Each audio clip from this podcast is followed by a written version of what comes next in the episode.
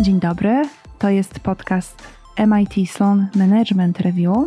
Ja się nazywam Joanna Koprowska, jestem redaktorem ICANN Management Review oraz MIT Sloan Management Review i mam dzisiaj wspaniałego gościa. Moim gościem jest Paula Januszkiewicz, CEO firmy Secure i jest jedyną Polką z dostępem do kodu źródłowego Windowsa, a także honorową dyrektorką regionalną firmy Microsoft na Europę Środkowo-Wschodnią. Cześć Paula. Cześć, bardzo dziękuję za zaproszenie. Paula, powiedziałaś mi o tym podczas naszej ostatniej rozmowy do magazynu MIT Sloan Management Review, że cyberataki to Twoja specjalność, bo Ty na co dzień włamujesz się do banków, telekomów, e, innych firm i to jeszcze na życzenie klienta. Hakujesz ich infrastrukturę informatyczną i po prostu szukasz słabości systemów zabezpieczeń.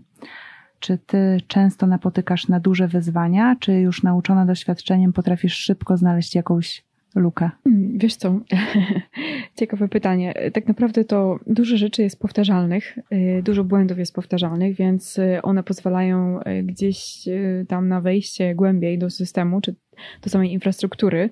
Też zależy od typu planowanego włamania, tak, albo włamań bo tak naprawdę jeżeli projekt trwa tydzień, dwa tygodnie, trzy tygodnie, to na te włamania jest całkiem sporo czasu i można naprawdę w spokoju się skupić na jakichś konkretach e, po to, żeby zaplanować sobie właśnie ścieżkę, którą można wejść do danej infrastruktury. Więc często się powtarzają błędy, często można je wykorzystać, a jeżeli chodzi o taki typowy research właśnie związany z tym, że jest jakiś system, e, no i tutaj szukamy faktycznie e, punktu wejścia poprzez wykrywanie podatności, czyli na przykład właśnie Zero Day Vulnerabilities, no to tutaj mówimy o takim typowym researchu, który raczej się nie dzieje w czasie trwania projektu, tylko przed, po projekcie, kiedy zobaczymy coś ciekawego, uznamy, że to jest warte poświęcenia uwagi. Niedawno mieliśmy taką sytuację, gdzie odkryliśmy Zero Day właśnie związane z systemem baz danych. A powiedzmy, co to jest Zero Day, bo nie wszyscy pewnie nasi słuchacze się orientują. E, Zero Day to jest e, w ogóle podatność, która zostaje ogłoszona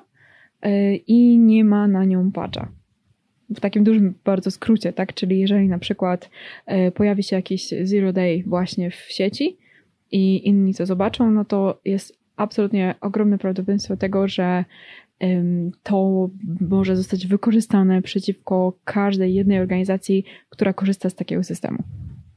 I wy szukacie rozwiązania, jakiejś łatki na to. Mm, my, my szukamy tych, tych dziur właśnie. Mhm. E, a jeżeli chodzi o, o takie rozwiązania właśnie tych, e, jeśli chodzi o łatki, no to to już jest kwestia etyki e, naszej, że my na przykład nie ogłaszamy takich zero dayów, tylko idziemy bezpośrednio do vendora danego rozwiązania, mówimy mu, że okej, okay, słuchajcie, tutaj jest takie coś, można się tym dostać do systemu, to trzeba spaczować, podajemy oczywiście cały background do tego i oni e, piszą e, rozwiązanie na to, Później wychodzi jakaś poprawka do oprogramowania, do systemu i klienci to instalują i dopiero my wtedy etycznie możemy napisać, że to my zrobiliśmy ten, e, to odkrycie. Dzięki temu zgłoszeniu do vendora, jak to powiedziałaś, to kryzys może być zażegnany, nim do niego doszło. Dokładnie tak to wygląda. Hmm. Dokładnie tak to wygląda. I to jest kwestia etyki wszystko, wszystko bo, bo, bo tak, tak, tak na koniec e, to też i są różnego rodzaju grupy, które również publikują podatność i publikują ją tak naprawdę od razu z całym opisem, jak można ją wykorzystać, tak? I ma to oczywiście swój urok, tak? Ale my jako też i firma, która się zajmuje e, tworzeniem tego cyberbezpieczeństwa, no nie, nie moglibyśmy sobie po prostu na to pozwolić. Mhm. A ty powiedziałaś o typach e, włamań.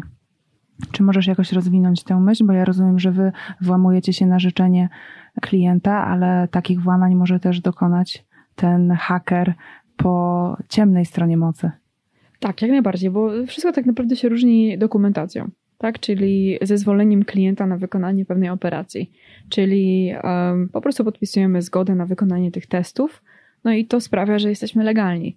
Ale jeżeli chodzi o kwestie właśnie związane z um, byciem po tej ciemnej stronie mocy, no to tak naprawdę ktoś po prostu wykonuje atak bez zezwolenia danej organizacji, czyli no, po prostu zwykła nielegalna działalność. Mm, tak, tak, ale ty mówiłaś o tych typach e, włamań, bo rozumiem, że są różne rodzaje włamań, tak? Że na różne sposoby można się włamać do firmy i wiedza o tym, jakie wy włamania robicie, może też pomóc w przygotowaniu się na włamania tych złych hakerów. A, jak najbardziej, oczywiście. I po każdym, po każdym takim teście na przykład y, również powstaje raport, więc y, spisujemy dokładnie y, do klientowi, jak wyglądał dany atak, plus jak się przed nim zabezpieczyć.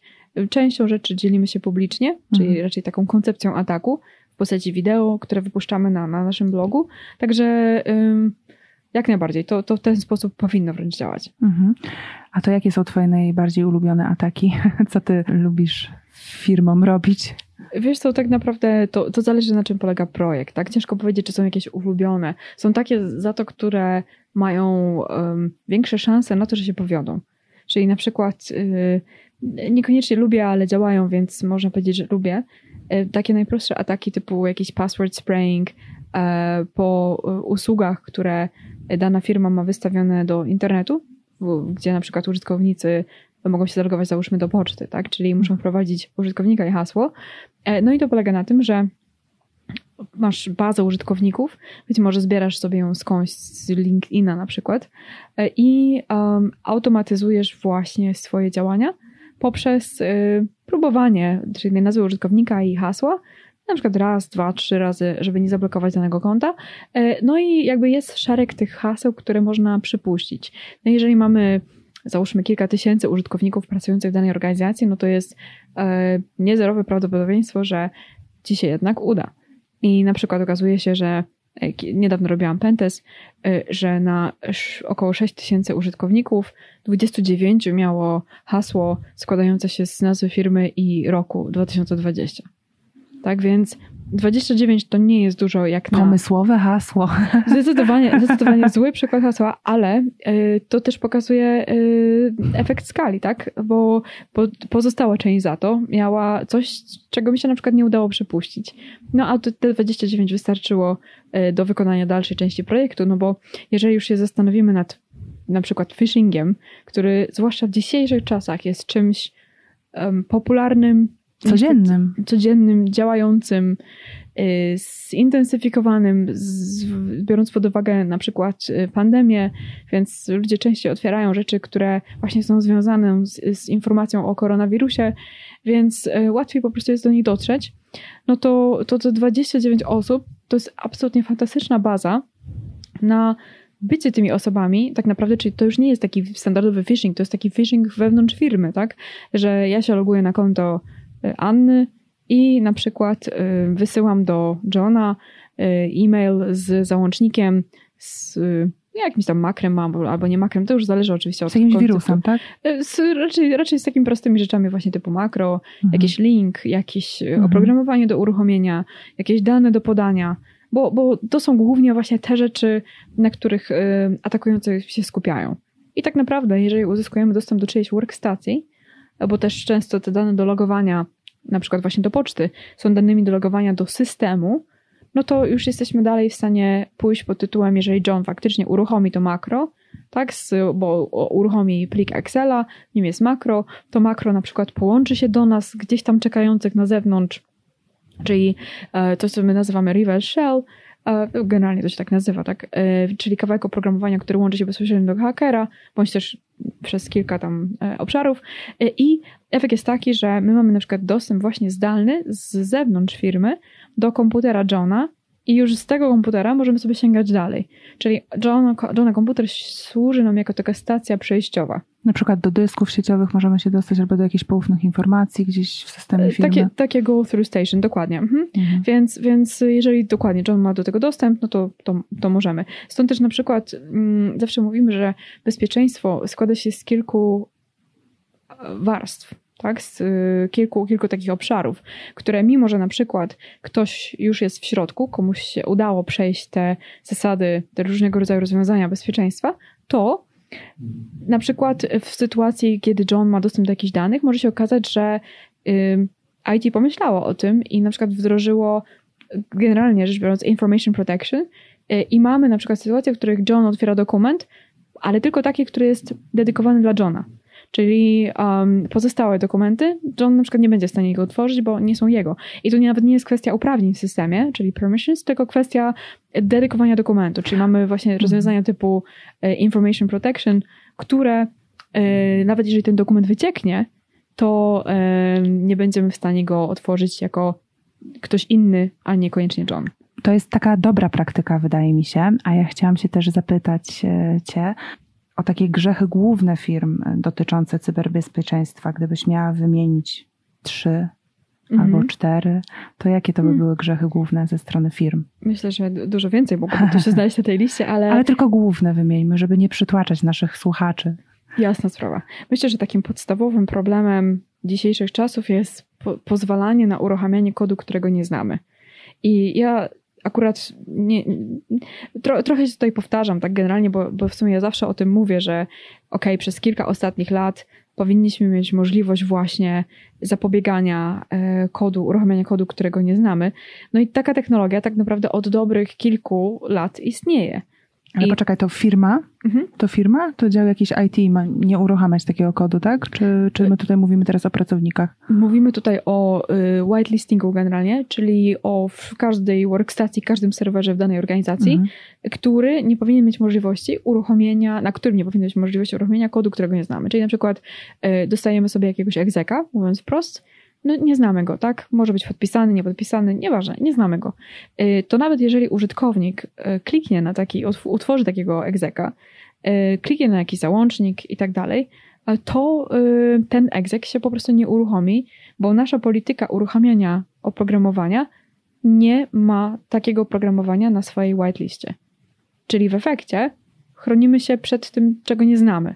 Nie wiemy, co tam jest, ale nie powinno nas to obchodzić, bo w efekcie właśnie y, zapobiegamy wszystkiemu, co jest nieznane, poprzez whitelistowanie tego, co znamy. A ja rozumiem, że większość firm tak ma jednak taką otwartość na to, co nieznane i pozwala uruchamiać takie kody. Niestety na różnych tak serwerach. to wygląda. Oj, oj. No, bardzo często to tak, to tak wygląda. A co ciekawe, ransomware, e, który szyfruje dane i później żąda okupu, Czyli takie typowa, typowa rzecz, z którą, którą no, nawet moja babcia wie dokładnie o co chodzi, że można komuś zaszyfrować dane, a potem y, żądać okupu. Chociażby y, mieliśmy przykład y, szpitala w Los Angeles, który kilka lat temu właśnie ich dane zostały zaszyfrowane, de facto wpływając na życie pacjentów, i um, zażądali, hakerzy zażądali okupu. No w końcu się tam jakoś dogadali, tak? Już nawet to nie jest istotne, ale ten sam fakt pokazał, jak istotne jest IT i jak ogromny ma wpływ, zwłaszcza cyberbezpieczeństwo, na to, co się dzieje y, na co dzień wśród nas. My teraz mówimy, że dane są ropą naszych czasów i teraz rozumiem, że taki ransom może po prostu nas tych danych pozbawić, bo takie może zaszyfrować, że my w ogóle nie będziemy wiedzieć, o co w tych danych chodzi. A, absolutnie, jakby tutaj o to chodzi i, i w efekcie y, to, czy zapłacimy, no to to już jest inna kwestia. To, czy w ogóle jak zapłacimy, dostaniemy te dane, to też już jest inna kwestia. Natomiast po co my w ogóle mamy możliwość uruchamiania takiego ransomware, tak? Po co? E, I nie mielibyśmy, gdyby właśnie był ten e, whitelisting, tak? Wdrożony. No, to byłby ten pierwszy punkt, pierwszy taki grzech, o którym, e, o którym tutaj mówimy. Ten drugi, no to wydaje mi się, że tutaj jednym z takich ciekawszych rzeczy byłoby brak ogólnie szkoleń, właśnie takich security awarenessowych dla pracowników. I często się spotykamy nawet z tym, że w danej firmie jest takie szkolenie, ale często ono jest też takie nie do końca, ja bym powiedziała, interesujące, tak? Czyli, albo praktyczne. Albo właśnie praktyczne, tak jak mówisz, czyli w efekcie pracownik, który ogląda na przykład serię wideo, które pokazują mu na przykład co to jest phishing i tak dalej, nie do końca jest w stanie nawet to przełożyć na swoje codzienne działania. I to jest to, co ja obserwuję, że te szkolenia mm, albo ich nie ma, albo jeżeli są, to one są w jakiś taki sposób nieprzemyślane, Czasami po prostu widzimy taki efekt, że no tak. pracownicy po prostu przeklikują się przez te quizy, szkolenia, i to tak naprawdę nic nie wnosi. Oderwane od ich codzienności takie szkolenia, że faktycznie nie wiedzą, że to, że to te wszystkie zjawiska ich otaczają, tak? No bo phishing, no to chyba każdy z nas się zetknął z takim rodzajem. Absolutnie tak. Tylko pytanie, co, co dalej, tak? I na przykład z takich ciekawych rozwiązań, z którymi się spotkałam ostatnio, to jeden z naszych klientów zdecydował się wdrożyć u siebie w firmie serię właśnie podcastów o cyberbezpieczeństwie, ale takich, które opowiadają jakieś historie. Czyli nie, nie wprost związane z użytkowniku kliknij tu, a nie klikaj tu, tylko bardziej posłuchaj historii o pewnym hakerze. Mhm. Albo zrozum, jakie są, jaka jest etyka działania hakera. Albo czy chmura jest bezpieczna. Y, albo właśnie historia związana z od jednego maila do całej infrastruktury. W, w, w kontekście całe, całego cyberbezpieczeństwa y, to ma sens, bo takie historie jak y, na przykład, nie wiem, miałam tyle historii wśród projektów, które gdzieś tam robiłam. Na przykład mieliśmy administratora, który sabotażował infrastrukturę swoją od środka i generalnie kładł serwery, potem rzeczy przestawały działać, a potem on przechodził, wszystko naprawiał. I ratował wszystko. I wszystko wyratował, taki super gość. Wszyscy tak go kochali. No a końcu się ktoś zorientował, że coś jest nie tak i naszym zadaniem było wejście w dobrym momencie, przeanalizowanie, czy faktycznie to mógłby być on, znalezienie dowodów, czyli to był taki projekt, który dział się na żywo i fascynujące. Jeden z moich ulubionych projektów, który kiedyś się odbył. No i w końcu znaleźliśmy dowody na tego gościa. W międzyczasie kilka nocy nieprzespanych, parę narzędzi nawet powstało, e, co ciekawe, do których używam do dzisiaj w trakcie trwania tego projektu, więc to jest historia. I, i fajnie się o tym słucha, bo widzi się, że to, to, to, to historia nie tylko ma ręce i nogi, ale ona się w rzeczywistości gdzieś tam wydarzyła więc ktoś chce wiedzieć, ktoś chce, ktoś, ktoś jest ciekawy zakończenia tej historii. Um, Ale to tak pokazuje też, że ty jesteś nie tylko taką hakerką technologiczną, która się tam włamuje do różnych systemów, też taką hakerką trochę umysłów, no bo ty musiałaś odgadnąć, co tym człowiekiem kierowało. Ja lubię projekty, które y, powodują wzrosty adrenaliny. więc, więc zdecydowanie ten projekt to powodował. E, no i generalnie jak się na przykład idzie do jakiejś e, infrastruktury, no to, to, to wiadomo, to też jest fajnie, tak? Ale to są takie rzekła, rzeczy standardowe. Ale właśnie takie projekty, w których jest coś konkretnego do zrobienia, no to myślę, że każdy z nas lubi takie konkrety, że a, okej, okay, fajnie, mogę się tutaj um, zaangażować w coś. To, to nie jest tak, że trzeba, trzeba mieć oczywiście jakąś wiedzę początkową, tak, ale każdy by sobie w stanie musiał być, albo poradziłby sobie w, w, takim projekcie, no bo jest pewne wyzwanie, które jest przed nami postawione i jesteśmy tylko my. No to no, no, no musimy, no po prostu musimy. Musimy pogłówkować. Dobra, to mamy te dwa grzechy. Jeszcze jakieś chciałabyś tutaj dodać? To jest taki grzech związany z um, troszeczkę poza cyberbezpieczeństwem, ale jednak w ramach um, takim, w takim generycznym podejściu bezpieczeństwo um, fizyczne. Czyli na przykład to, w jaki sposób traktujemy swoje dane, czy zostawiamy je na biurku, czy lokujemy swoje, swój laptop, e, blokujemy swój laptop, e, czy na przykład e, wysyłamy gdzieś tam do kogoś maila i pozwalamy sobie na skopiowanie jakichś tam danych, być może i idziemy z tym pendrive'em gdzieś, gubimy go, czy znajdujemy pendrive'a i go wtykamy.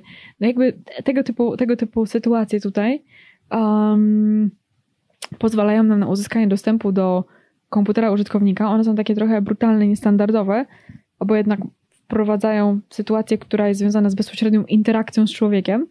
Niemniej jednak yy, hakera to w ogóle nie obchodzi. Jest to sytuacja, w której również możemy się dostać do danej organizacji. My mhm. na przykład też takie testy robimy, tak? Czyli mhm. testy. Czyli gubisz jakiś pendrive i, i nagle go ktoś przejmuje, tak? No tak, to, tak, to jest taki, no, taki klasyk, ale też i na przykład właśnie takie testy stricte zaplanowane pod danego klienta na przykład, nie wiem, wejście do fabryki mebli, albo właśnie wejście do jakiejś jednostki finansowej, tak? Więc przejście przez kilka bramek security. Więc to są takie rzeczy, które niestety działają. I, i bardzo to jest często. przerażające, że działają.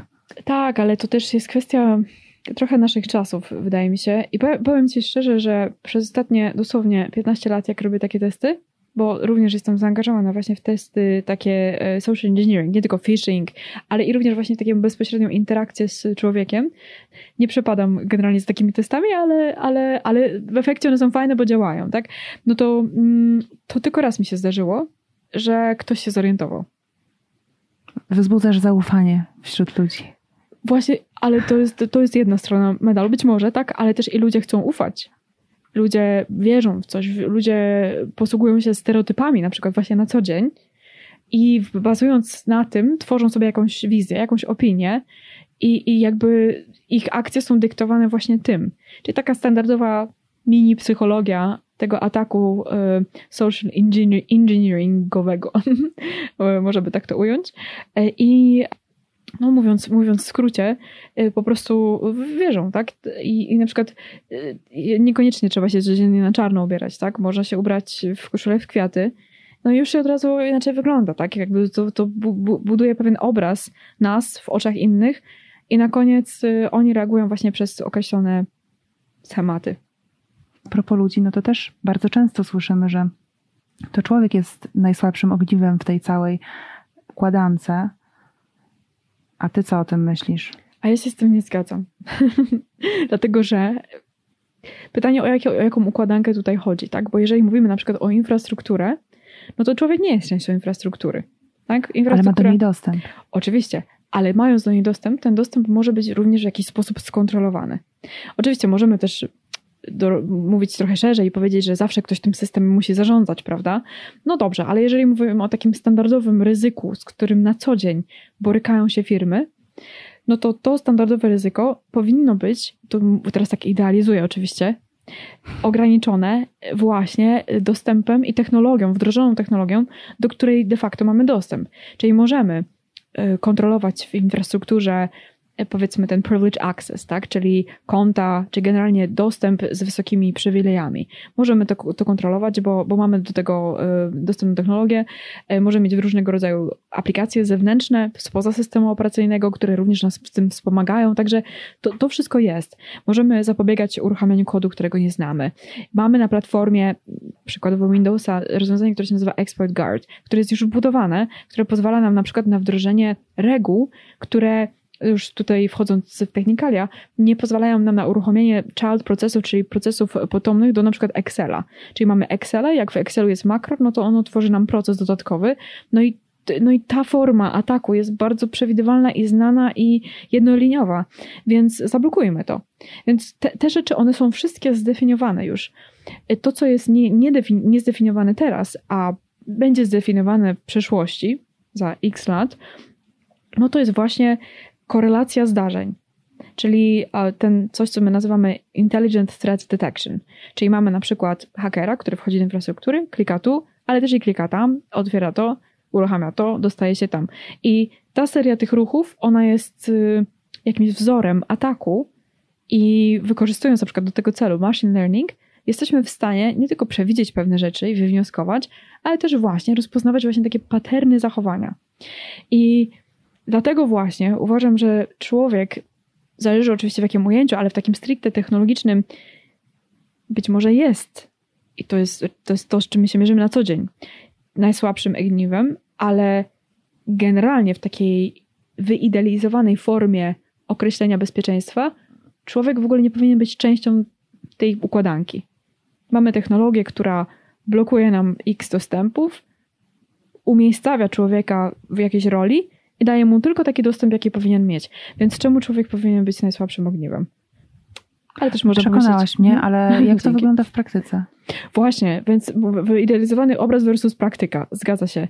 Więc na koniec tego wyidealizowanego obrazu, oczywiście człowiek może przyjść z aparatem i zrobić zdjęcie danej informacji, wysłać sobie, nie wiem, na komórkę i e, gdzieś dalej posłać, więc tutaj oczywiście to się wszystko, wszystko się może wydarzyć i generalnie czego byśmy nie opisali, to zawsze wszystko się może wydarzyć, ale jak sobie właśnie mm, wyidealizujemy taki, taki, taki model bezpieczeństwa, który powinien być tym referencyjnym modelem, to ujęłabym to tak, że powinniśmy dążyć do tego, aby człowiek nie był częścią układanki.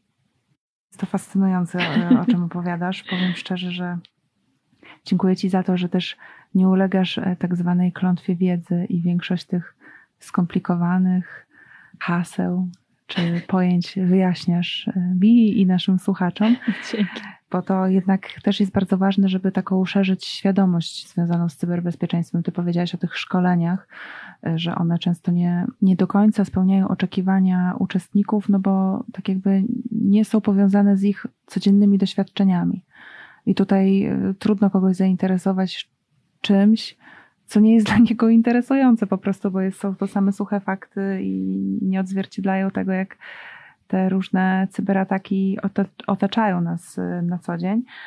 A powiedz mi, czy ludzie jeszcze czymś cię zaskakują, oprócz tego, że są tacy no, nieco naiwni, tak? Bo z tego, co powiedziałaś, wynika, że są naiwni, skoro przepuszczają obcą osobę, której dotychczas nie widzieli w firmie przez bramki bezpieczeństwa, Mimo, że ta osoba nie ma przepustki, rozumiem, czy ma jakąś podrobioną przepustkę? Mm, często nie ma. Często nie Mhm. ma, super.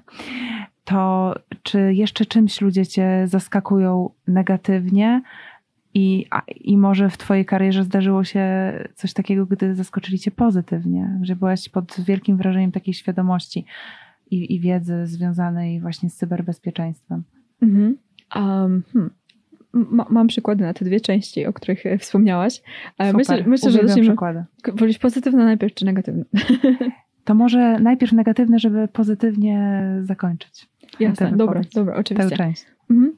Jeżeli chodzi o takie, takie negatywne ym, zaskoczenie, to to jest jedna rzecz, która zawsze mnie fascynowała od samego początku i jakoś ja widzę, że ona się może trochę zmienia, a, nie, a jednak cały czas pozostaje w tej formie negatywnej, tak?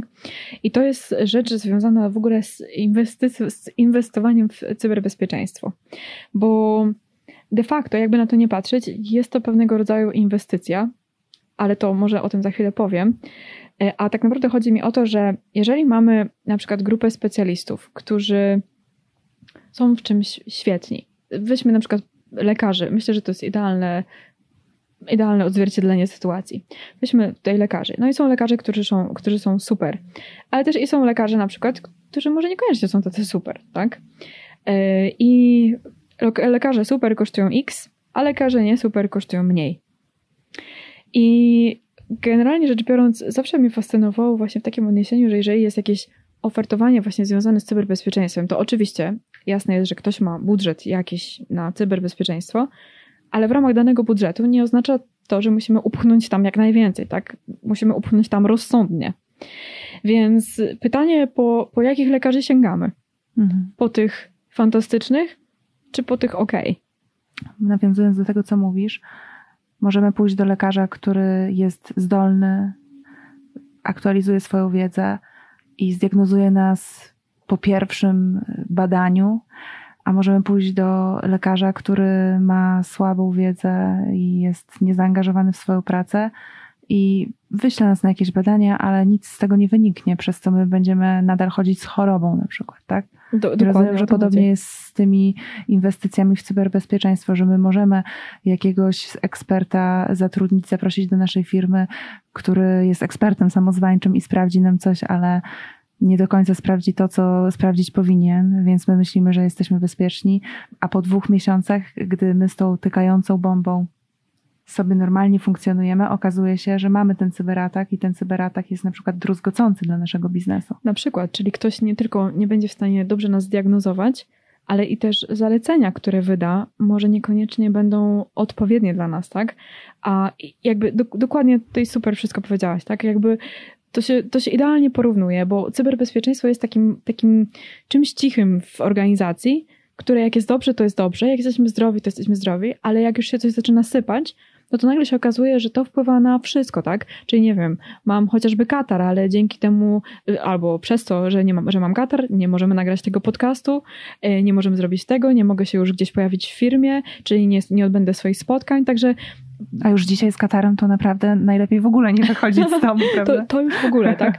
Więc, więc zdecydowanie to jest tutaj dobre porównanie. I też jak weźmiemy tego lekarza, który jest fantastycznym specjalistą, to wiadomo, że on również musi poświęcić swój czas, a de facto ja jestem akurat bardzo tutaj pragmatyczna, pieniądze, żeby się wyszkolić i żeby mieć dostęp do wiedzy, żeby być ciągle up to date, żeby być ciągle zaktualizowanym, wiedzieć co się dzieje, jakie są te realne zagrożenia, jak działa ten wirus, tak? Więc, więc tutaj, tutaj mówimy o bardzo porównywalnym modelu. I oczywiście nie chciałam tutaj zabrzmieć, zabrzmieć naiwnie, a, a wręcz patrzę na to wszystko przez pryzmat prowadzenia firmy. Bo sama całkiem, prowadzisz, prawda? całkiem dokładnie sporym zespołem, bo mój zespół ma ponad 40 osób, więc jakby ja, ja widzę, jak niektórzy, niektórzy klienci firmy reagują na pewne rzeczy. Teraz jest trochę, trochę taki model. Mam nadzieję, że on za bardzo się nie rozwinie. Że cyberbezpieczeństwo to jest taki super popularny e, temat, no więc wszyscy mogą, oczywiście, że wszyscy mogą, a to nawet wręcz im zachęcałabym, bo mamy braki specjalistów. Niemniej jednak e, często jest tak, że jeżeli firma ma określony budżet, to na przykład czynnik ceny jest tym bardzo często widzianym, już może coraz rzadziej, tak, ale nadal czynnikiem, który decyduje o czymś. I, I to jest wszystko zrozumiałe, ale w cyberbezpieczeństwie powinno się dać trochę więcej szansy na jednak tego specjalistę. I nie mówię tutaj przez jakiś pryzmat, że nam się coś nie udało, czy coś, absolutnie nie, bo wszystko jest super. Niemniej jednak widać czasami takie, takie, takie tej ruchy. Zaraz wrócimy do, tej, do tego pozytywnego przykładu, ale jeszcze drążąc ten negatywny, z drugiej strony jednak, no nie oszukujmy się, firmy mają ograniczone budżety, a zwłaszcza teraz mhm. w momencie, gdy wiele z tych firm walczy o swoją przyszłość i o swoje być albo nie być. Pytanie do ciebie, jak właśnie takim ograniczonym budżetem zarządzać. Czy ja dobrze Cię rozumiem, że Ty sugerujesz, by wybrać tylko jakiś obszar, który można porządnie zbadać za określoną cenę, niż y, takie holistyczne badanie czy weryfikowanie tego bezpieczeństwa firmowego, ale że tak to ujmę po łebkach. Mhm. To tak naprawdę zależy od, od organizacji, tak? Jakby to, to co zrobić, to, to tego typu rady to każda dobra firma konsultingowa powinna dać za darmo. Tak? Więc, więc my na przykład na kolach z klientami mówimy, ok, no to i klienci mówią, mamy ograniczony budżet, co sądzicie powinniśmy zrobić na przykład w pierwszym kroku? To, to i to. I, i jakby takie podejście strategiczne, y, takie właśnie step by step, y, pozwala nam na też i w dojrzały sposób zarządzić tym bezpieczeństwem, Niekoniecznie to oznacza, że a, to ja sobie zrobię pentest, no i cyk, mam zrobione, już wszystko jest dobrze, bo Mogę miałem ograniczony, no właśnie, bo miałem ograniczony budżet, dobra, no to zrobiliśmy pentest fajnie z, z, z głowy. No właśnie, właśnie to tak nie działa, więc lepiej się czasem skupić na jakimś obszarze, ale dobrze, ale to też zależy oczywiście od tych usług, które dana firma ma. Więc, więc są rzeczy, które mogą być o podwyższonym ryzyku, e, niektóre o obniżonym, więc y, na pewno trzeba rozsądnie do tego podejść. I na pewno nie należy się śpieszyć z jakąś tam decyzją, bo, bo trzeba zrobić pentest, no to robimy. I okej, okay, ten jest tańszy, to bierzemy najtańszy, chyba, że faktycznie potrzebujemy do czegoś papieru, e, potwierdzenia, że ha, przeszliśmy ten pentest idealnie, no okej, okay, ale jeżeli, jeżeli patrzymy na to, że faktycznie chcemy być przetestowani, chcemy zobaczyć, jak to wygląda z punktu widzenia hakera i jeżeli faktycznie mamy ograniczony budżet, co jest absolutnie zrozumiałe, no to fajnie się po prostu z kimś skonsultować, żeby uzna- wyznaczyć priorytety, jakiś roadmap, roadmap, jakiś plan, bo to, to nie jest tak, że wszystko musi być zrobione w przeciągu miesiąca. Mamy, mamy klientów, z którymi, z którymi współpracujemy od lat i od lat dosłownie im coś co roku robimy, bo również mają ograniczony budżet. Super takie długofalowe podejście. To chyba będzie normą, prawda, że cały czas o to cyberbezpieczeństwo firmy będą musiały dbać i będą musiały się tym zająć. Coraz więcej firm też powołuje jakieś osoby, oddzielne działy odpowiedzialne za cyberbezpieczeństwo. Teraz jednak dużo tych procesów firmowych przechodzi do świata online, więc ryzyko cyberatakami zwiększa się naturalnie. Cieszy mnie bardzo sytuacja, w której widzę, że faktycznie firmy zaczynają inwestować w cyberbezpieczeństwo i zaczynają zatrudniać osoby, tworzyć działy, które są dedykowane do cyberbezpieczeństwa. Absolutnie jest to, jest to fantastyczna y, zmiana na rynku. Y, ja bardzo lubię taką jedną statystykę, która jest trochę podstarzała, ale jednak pokazująca sytuację i w sumie mamy do dzisiaj problem y, z specjalistami właśnie w cyberbezpieczeństwie. To akurat była statystyka, którą kiedyś się podzielił Financial Times i oni tam analizowali rynek, różnego rodzaju role i oni powiedzieli, że na dany moment, i to był rok 2017, Y, mamy na rynku 4, 4 do, y, do 5 milionów y, cybersecurity professionals i oni powiedzieli, że do 2019 roku będziemy potrzebować 6 milionów. I, i generalnie też wskazali na ten, ten, tą lukę, która się poniekąd pojawiła, albo i nawet zwiększa, że firmy jednak potrzebują specjalistów do cyberbezpieczeństwa, ale przy aktualnym rozwoju y, tego skillsetu, y, które, który, ktoś, ktoś mógłby mieć właśnie pracując w roli y, osoby od cyberbezpieczeństwa, no to, to nie ma. To tych osób po prostu brakuje. Czy ja dobrze usłyszałam te liczby, że w 2017 5, tak, milionów? 4 do 5, oni to powiedzieli, from 4 to 5, dokładnie. Mhm. Okej. Okay. A w 2019, tak? Będziemy mieć właśnie potrzebę żeby na rynku było 6 milionów. 6 tak. milionów, czyli że milion w kilka lat, to nie, nie wiem, czy to no, dużo. Niecałe dwa lata de facto, no. tak? To, to absolutnie niemożliwe. Plus to jest predykcja na tamten czas, mhm. czyli jakby ta potrzeba również się zwiększa. Więc, więc zawsze było tak, że był niedobór cyberbezpieczeństwa, specjalistów od cyberbezpieczeństwa i teraz też tak jest. My też na, na przykład mamy takie sytuacje, że jesteśmy absolutnie zawaleni pracą i to chociażby organoleptycznie, jak sobie spojrzymy na to, jak wygląda praca w naszej firmie, to dokładnie jest to, jest to coś, co reprezentuje tą statystykę. I zawsze nam brakuje rąk do pracy. Zawsze. Więc musimy e, aranżować tak projekty, żeby wszystko było dobrze, a czyli de facto w jakiś tam sposób odwlekać je w czasie. Mhm. Oczywiście zarządzamy tym, tak? Jak mamy faktycznie palącą potrzebę, no to paląco szukamy na rynku um, kogoś, kto, kto mógłby pracować w naszym zespole. Praca jest mega intensywna, więc to też jest wyzwanie. Czyli to nie jest praca dla każdego, tak? No bo Dokładnie tak. rozumiem, tak. że taka praca też wymaga poświęceń, tak? Ty trochę podróżujesz, a nawet i dużo, jak warunki sprzyjają. Nie oszukujmy się, dla osób, które mają jakieś większe rodziny i tak dalej, to może być problem, żeby taki intensywny tryb pracy włączyć. Może to być absolutnie problem, chociażby y, przed, przed naszym nagrywaniem rozmawiałyśmy o tym, że w przyszłym tygodniu ja pracuję od trzeciej w nocy do dwunastej a, a, potem, a potem znowu tak mamy zaplanowany projekt. Y, i no i okej, okay, tak, jakby y, trzecia w nocy to tylko godzina w końcu, e, to tylko numer, e, to chciałam powiedzieć, więc y, to to różnica, ale tak a propos takiego właśnie takiej dostępności, jeden z naszych członków zespołu, to mnie absolutnie pozytywnie zaskoczył, uwielbiam ludzi właśnie za takie podejście, że, że zapytał, czy ja nie potrzebuję pomocy, bo jeżeli tak, to on w ogóle nie ma problemu i będzie ze mną siedział od tej trzeciej w nocy. Ja mówię, wow, takie podejście mi się podoba. I faktycznie przez pierwszy ten czas będę potrzebowała trochę pomocy e, i będzie na pewno wszystkim dzięki temu lżej, no ale potem no to już, już sobie ogarnę, tak? Ale fakt takiej propozycji zawsze mnie bardzo, bardzo cieszy, bo też pokazuje, że ludzie nie patrzą na o nie, trzecia w nocy to, to późno i będę zmęczony, tylko trzy to tylko liczba i jest zadanie do wykonania, więc y, działamy. Oczywiście trochę to tak... Y, koloryzuję pod tym kątem, że to niby tak nic, prawda? No wiadomo, jednak trzecia w nocy to trzecia w nocy. No nie wiem, ja, ja się zastanawiam, to ja bym w ogóle się kładła w takim przypadku. Trzeba się wyspać, to najważniejsze. E, ale, ale tak e, koniec końców, no to e, no, są rzeczy po prostu takie i tak wygląda ta praca i cyberbezpieczeństwo to jest rynek, który absolutnie nie śpi już nie mówiąc o wszelkiego rodzaju atakach, e, które również mogą się wydarzyć o każdej porze dnia i nocy, więc e, no, trzeba być po prostu na tego gotowym. Ale to też nie jest tak, że ta praca wygląda tak na co dzień. To są takie sprinty, a nie maratony. Tak, tak, dokładnie, to są sprinty. Mhm. Mhm. No dobrze, a te pozytywne jakieś zaskoczenia?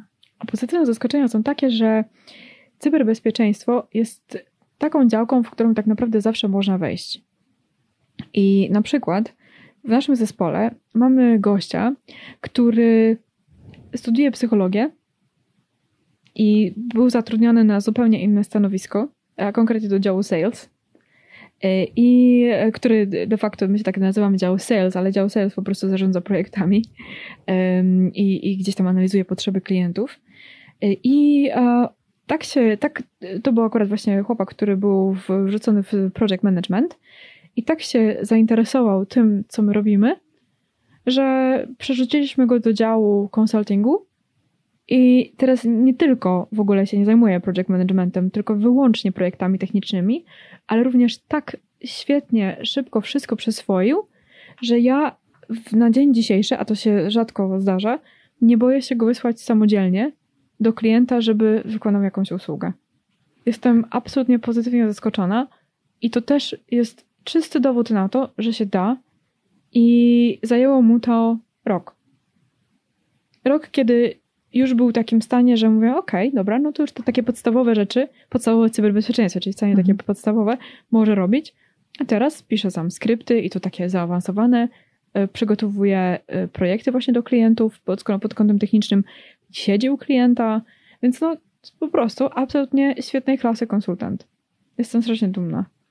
Da się. Gratuluję, gratuluję. Wyzwolenia tego potencjału. To, to jemu zwłaszcza, właśnie, to jemu. Bo, no jemu, bo, bo to absolutnie ciężka praca. Ciężka praca. Mhm. I determinacja, i dyscyplina. Niesamowita historia. Tak, ale pokazuje, że się da. I to mnie, to jest ta pozytywna historia z cyberbezpieczeństwa. Da, ale jeśli otrzyma się szansę.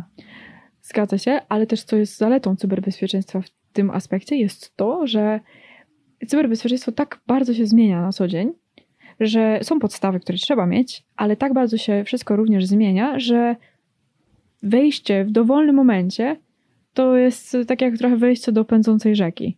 No nie, nie, są podstawy, ale wszystko jest takie właśnie bardzo intensywne, więc w każdym momencie można się zintensyfikować i, i tą wiedzę po prostu zacząć zdobywać. I ona zawsze będzie nowa, a za chwilę będzie stara, więc kolejna przejdzie nowa. Więc każdy po prostu ma szansę dowiedzenia się czegoś takiego. Pamiętam, jak opowiadałaś mi o tym, jak e, dużo czasu spędzasz na codziennym aktualizowaniu swojej wiedzy, mhm. że to faktycznie jest codzienna praca, nawet na urlopie. A, to standard. No to jest przyjemność, no po prostu, tak? Jak mam coś czytać na urlopie, no to wolę y, newsy z cyberbezpieczeństwa niż jakieś newsy z tego, co się dzieje na świecie. Te newsy dotyczące cyberbezpieczeństwa są trochę newsami dotyczącymi tego, co się dzieje na świecie. No to prawda. Coraz częściej. Chociaż mówi się, że te cyberataki też firmy starają się ukrywać, prawda? My o niewielu z tych cyberataków wiemy, że one się wydarzyły. Tak. Sporo z nich jest zamiatanych pod dywan. Oczywiście, że tak. To jest w ogóle bardzo ciekawy temat, ale jeżeli miałam to jakoś podsumować, to dzieje się tak dlatego, że ma to wpływ na specyfikę albo specyfika danej organizacji ma wpływ na to, co się dalej wydarzy. Czyli jeżeli faktycznie jest jakaś firma, która została schakowana, coś się wydarzyło, to to wcale nie oznacza, że musimy nagle informować wszystkich naszych klientów i tak dalej, e, bo u nas coś się wydarzyło, ale jeżeli na przykład ma to wpływ na ich dane, no to tak, to jest nawet i mamy tutaj prawo z tym związane, więc, więc generalnie to też, też czasami dobrze to wygląda, jeżeli firma przyzna się publicznie do czegoś, bo to, to, nie jest jakiś tam wstyd, tak? To jest sytuacja, wydarzyła się, okej, okay. miała ona związek właśnie, tak jak mówiłam wcześniej, z korelacją pewnej aktywności, których być może ktoś nie przewidział. Jakbyśmy mieli e, profilowanie firmy właśnie poprzez na przykład wdrożenie jakiegoś super um, machine learningu, to pewnie tych sytuacji byłoby mniej. No ale niemniej jednak wydarzyła się i oni na przykład mówią, poradziliśmy sobie z tą sytuacją w ten sposób. Mi się takie podejście podoba. Ale oczywiście nie każda firma może sobie nawet pozwolić na powiedzenie czegoś takiego, bo de facto nie ma to wpływu na nic, a zaburzy tylko zaufanie klientów do nich. Więc PR tutaj jest też istotną, istotną kwestią w tym wszystkim. A jeżeli zarządzili tym problemem dobrze, to nie muszą się z tym dzielić. To nie ma o czym gadać. Dokładnie. Paula, ja natknęłam się na bardzo ciekawy raport, e, Global Risk Report opublikowany przez Światowe Forum Ekonomiczne i w tym e, raporcie wyczytałam, że cyberataki są dziś potencjalnie tak destrukcyjne, jak poważne klęski żywiołowe. Dlaczego tak się dzieje? i jak dalekosiężne mogą być skutki takich cyberataków, skoro są one porównywane do klęsk żywiołowych. Czy my teraz możemy uzmysłowić naszym słuchaczom, z czym my tak naprawdę się mierzymy? Mm, co ciekawe, raport, który wspominasz, y, jest bardzo ciekawym raportem i pokazuje właśnie, że y, cyberbezpieczeństwo jest tym drugim istotnym aspektem, który jest zagrożeniem na świecie. Czyli to, to, tak jak wspominałaś, tak? E, a, a, a, konkretnie oni tam podają też i szczegóły tego. Na przykład jednym z takich również istotnych aspektów jest data theft, czyli właśnie kradzież danych. Czyli tak jak wspominałaś zresztą też i wcześniej, e, że dane to są te, to są te naj, najlepsze zasoby, które mamy, tak? Czemu tak się dzieje? Bo tak jak mówiłam też i wcześniej, cyberbezpieczeństwo jest takim cichym naszym kompanem Czyli ono jest wszędzie i wpływa na wszystkie aspekty naszego życia. Jeżeli coś się zacznie dziać, to dużo innych obszarów również jest um, w jakiś sposób dotkniętych tym. Yy, właśnie dlatego. I też jeżeli na przykład mówimy o naszym na przykład know-how firmy, albo generalnie danych, o, mówimy o danych naszych klientów, no to jeżeli te dane wyciekną, no to czymkolwiek byśmy się nie, nie zajmowali tutaj, to to jest absolutnie katastrofa, z którą musimy sobie poradzić. Między innymi dlatego. Czemu akurat A możemy właśnie... jakąś taką cyberklęskę zobrazować naszym słuchaczom? Bo do czego mogłoby dojść? Bo, mhm. bo, ja rozum, bo to są takie punktowe... To, e, ty mówisz, ty podajesz te przykłady, one do mnie przemawiają, ale to są takie punktowe y, przykłady. A te klęski żywiołowe to czasami naprawdę są takie ogromne. Mhm, mhm. A ja rozumiem, że następuje też coś takiego jak efekt domina, tak? Tak, jasne. Y, czyli na przykład, nie wiem, wyobraźmy sobie, że mamy podcast po polsku, wszystkich y, Polaków dane paszportowe wyciekają, tak? Łącznie z naszymi adresami i tak dalej, tak? I, I na przykład aktualny system bankowości, czy jakieś inne usługi, załóżmy, tak, pozwala na, akurat zwłaszcza w dzisiejszych czasach, to by było fascynujące, obsługę jakichś e, naszych codziennych rzeczy, tak, typu jakiś telefon, jakieś umowy i tak dalej, na właśnie nawiązywanie umów e, poprzez wysłanie skanu paszportu, tak, albo danych właśnie paszportowych.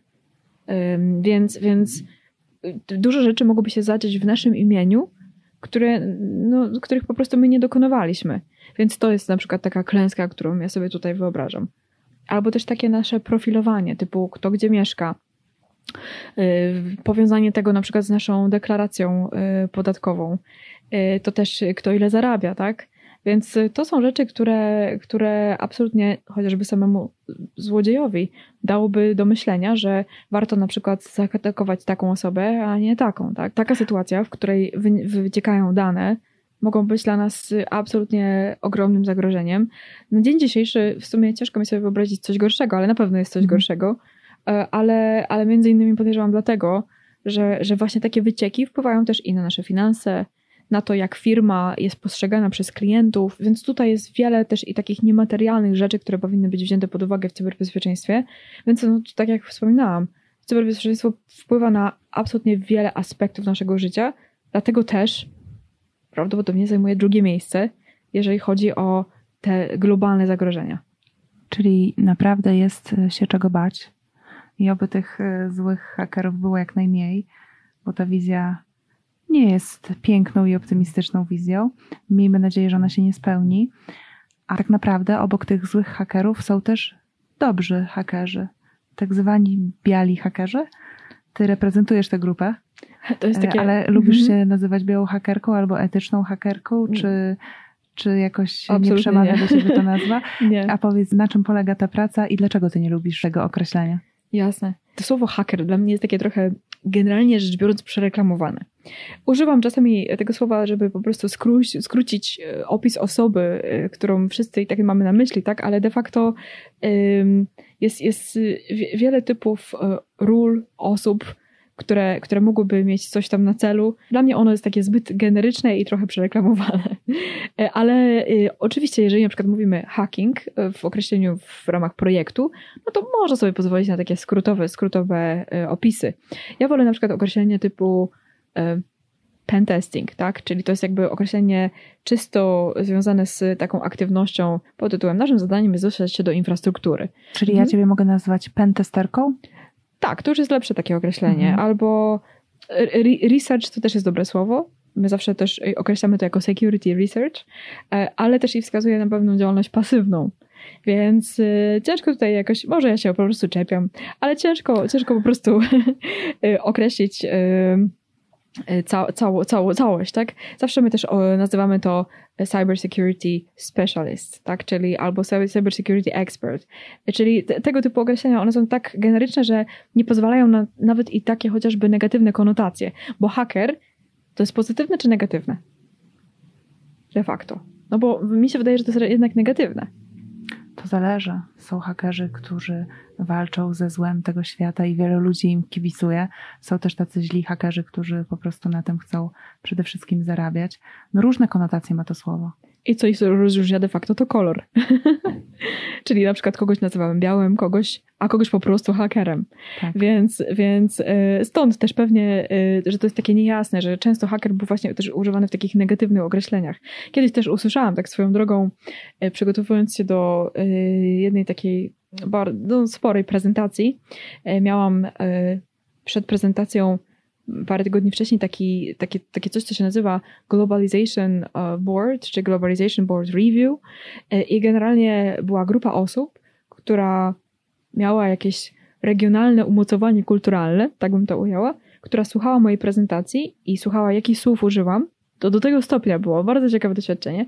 I powiedzieli mi na koniec, że nie mogę mówić o tym, o tym, bo prezentacja będzie w stanie Georgia. A w stanie Georgia to XXX, co się wydarzyło i historycznie 50 lat temu jakieś dziecko coś zjadło i nie mogę o tym wspominać, nie mogę wspominać o tej rzeczy, bo ono to kiedyś zjadło i umarło.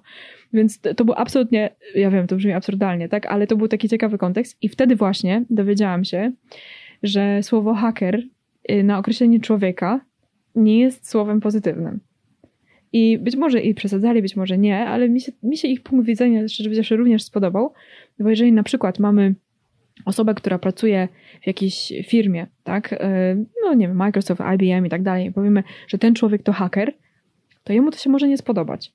Ale po określenie biały haker, hmm, więc ja już bym powiedziała, ten człowiek będący specjalistą od cyberbezpieczeństwa brzmi dumnie. Brzmi dumnie, brzmi oficjalnie.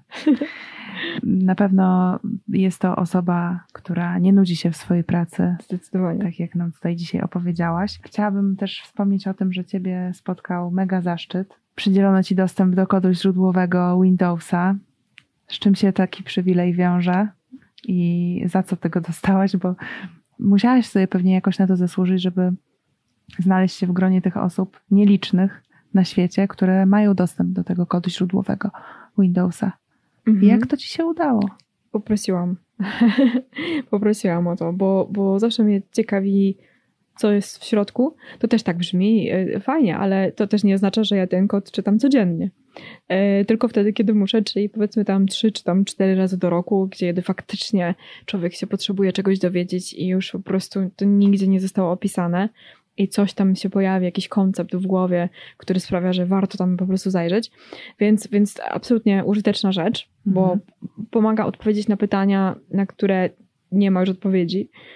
E, I no i de facto to jest coś, co na przykład pomaga mi zrozumieć, jak e, działa system operacyjny. Czyli, czyli no faktycznie, jak czegoś nie wiem, no to wiem, bo sobie mogę sprawdzić. Więc to jest coś, co, co, jest, co jest mega fajne. Mm, to też nie jest tak, że ja mam dostęp do 100%, tylko tam, nie wiem, załóżmy 99%, ale ten jeden super ekstra procent e, jest czymś na przykład, co nasz zespół um, musi researchować. Czyli na przykład e, mamy taki research na koncie w zespole, bo zrobiliśmy reverse engineering chyba jako pierwsi z tego co wiemy i jako jedyni również z tego co wiemy e, platformy kryptograficznej całej Windowsa, czyli to się nazywa Data Protection API. No i to zajęło nam ponad dwa lata. No i znowuż można powiedzieć, co to za problem? Przecież jest dostęp do kodu źródłowego. No właśnie do tej części nie. Więc, y, więc to jest takie coś, że, że do tych naprawdę takich mega istotnych rzeczy, no to nie do wszystkich jest. I to też y, tylko kilka osób na świecie w ogóle, właśnie na przykład w Microsoftie, tworząc albo edytując część tego oprogramowania, ma dostęp. Więc to, to, to jest mega użyteczna wiedza, ale do tych najbardziej mega y, części, no to jednak tutaj ten dostęp jest totalnie limitowany. To tak jakby ktoś miał, e, jest jeden światowy safe, no i tylko e, kilka osób ma dostęp do tej głównej skrytki. A ty masz do tej prawie głównej. Do tej prawie, dokładnie. Ale jesteś tak już coraz bliżej. No tak, tak. Jakbym miała do tamtej, no to wszystko byłoby dużo łatwiejsze. Może wystarczy po prostu zapytać o, o ten dostęp, skoro poprzednim razem Pytałam ta strategia kiedyś. się Już pytałam, powiodła. spoko. Tak? to jeszcze troszkę poczekać jeszcze wystarczy trochę. i może przy drugim podejściu się uda uzyskać pozytywną odpowiedź. Trzymam kciuki. Ostatnimi czasy my dużo mówimy o tym cyberbezpieczeństwie. Ty już zresztą też o tym wspominałaś, ja też już o tym wspominałam. Też mówiłyśmy trochę o tym, że teraz bardzo dużo tej działalności biznesowej przenosi się do świata wirtualnego.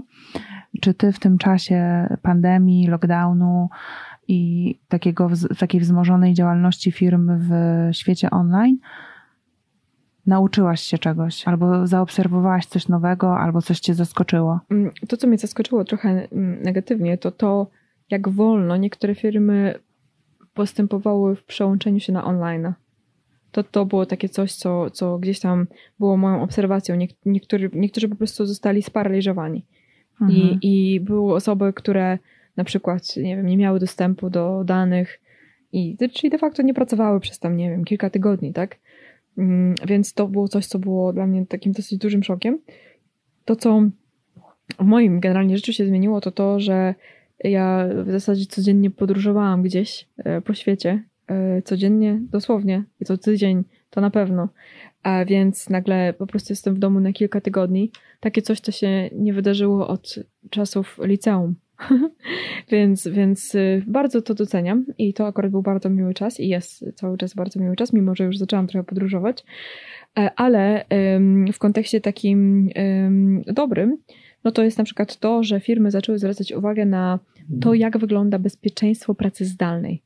Więc de facto zaczęły gdzieś tam inwestować w różnego rodzaju, rodzaju rozwiązania, albo chociażby jakąś strategię opracowywały czy opracowały. Y, I w efekcie mamy trochę ciekawsze podejście właśnie do, do użytkowników zdalnych. Y, I e, były różne, różnego rodzaju statystyki też tworzone, typu jakiego typu urządzenia w ogóle przechowują y, informacje na komputerze, informacje firmowe na komputerze prywatnym na przykład. No i właśnie tam były nie tylko urządzenia prywatne same w sobie, ale i również właśnie komputery, laptopy, jako te urządzenia z tym największym procentem przechowującym informacje. I to też taka analiza pozwala nam na utworzenie kierunku rozwoju, jeśli chodzi o bezpieczeństwo pracy zdalnej. Więc, y, więc to jest ten pozytywny aspekt. Jesteśmy bardziej świadomi tego, co się może wydarzyć z urządzenia prywatnego przetwarzającego dane firmowe. Paula, na koniec ja poproszę o jakąś wskazówkę dla naszych słuchaczy, bo wiem, że nasi słuchacze chcą zadbać o swoje bezpieczeństwo w sieci. Teraz też często pracują właśnie zdalnie. Jestem ciekawa, czy powiesz nam o tym, czego nie robić, czy raczej o tym, co powinniśmy zrobić. Cyberbezpieczeństwo zawsze ma swój kontekst. To oznacza, że nasze miejsce pracy, jakie by nie było, czy będzie w biurze, czy w domu, czy w kafe, a ono ma jakiś zestaw atrybutów, które nas otacza, tak? I znamy je. Mamy kubek kawy, mamy pendrive'a, być może nie, mamy na przykład yy, naszego laptopa, mamy nasz telefon, wiemy, że ktoś może siedzieć za naszymi plecami, wiemy, że na przykład jak odbieramy maile, to nie spodziewamy się paczki od, od DHL-u, załóżmy, albo się spodziewamy, ale nie od tego nadawcy. Y, wiemy, że nie powinniśmy raczej, um, oczywiście to taka generalna zasada, taka czasami to jest niemożliwe, ale generalna zasada jest taka, że nie powinniśmy udostępniać naszego urządzenia osobom y, innym niż my sami, tak? Czyli na przykład mówimy tutaj o dostępie dzieciaków, powiedzmy, kogoś z rodziny i tak dalej. Więc, więc cyberbezpieczeństwo ma swój kontekst. I jeżeli ten kontekst jest zaburzony, na przykład dostajemy tego maila faktycznie od tego DHL-a, czy UPS-a, czy innej firmy i, i mówią nam, że mamy paczkę, no to nie spodziewajmy się, że w naszym życiu się nagle zaczną pojawiać jakieś niespodzianki, tak? E, niekoniecznie mówimy tutaj o paczce samej w sobie, ale o, o innych rzeczach. Więc y, zawsze musimy być czujni na, na ten kontekst i być tacy trochę zamknięci na ten kontekst, że nasza praca wygląda tak. Jak przychodzi coś spoza tego kontekstu, no to znaczy, że jest naprawdę 0-1. Zero, nie jesteśmy zhakowani, jeden jesteśmy zhakowani, więc to, to, do tego się sprowadza, więc nie dajmy się wyprowadzić po prostu poza ten kontekst i nie pozostawiajmy sobie tego obszaru na wątpliwości, które nas skłonią do jakichś wyjątków od standardowego kontekstu, który mamy na co dzień. Czyli jeżeli pojawi nam się jakiś egzek do uruchomienia, czy to jest coś, co my robimy codziennie? Odpowiedź brzmi nie. No to nie róbmy tego. Mhm. Więc, więc to jest taka moja główna rada, tak? E, tak samo to się tyczy bezpieczeństwa fizycznego, tak? Czyli jeżeli ktoś przychodzi do nas i mówi, czy wydrukujesz mi z mojego pendrive'a coś, no to czy to jest coś standardowego, to nie znaczy też, że mamy nie pomagać, ale być może jest forma pomocy, która może skierować tą osobę do, słuchaj, idź do działu IT, tak, zrób coś innego, tak, w zależności od procedury, tak, którą będziemy mieć, ale generalnie nie pozwalajmy sobie wychodzić poza ten kontekst. I to nie oznacza, że musimy być niemili, tak, ale musimy być po prostu konkretni. I zasadniczy. I zasadniczy, dokładnie. A to się w, w cyberbezpieczeństwie ceni. Tak, w końcu chodzi o nasze bezpieczeństwo. Absolutnie. Paula, bardzo Ci dziękuję. Dziękuję. jeszcze przypomnę, że była z nami Paula Januszkiewicz, CEO firmy Secure, Polka z dostępem do kodu źródłowego Windowsa i honorowa dyrektorka regionalna Microsoftu na Europę Środkowo-Wschodnią. Bardzo, bardzo serdecznie dziękuję. Dzięki wielkie.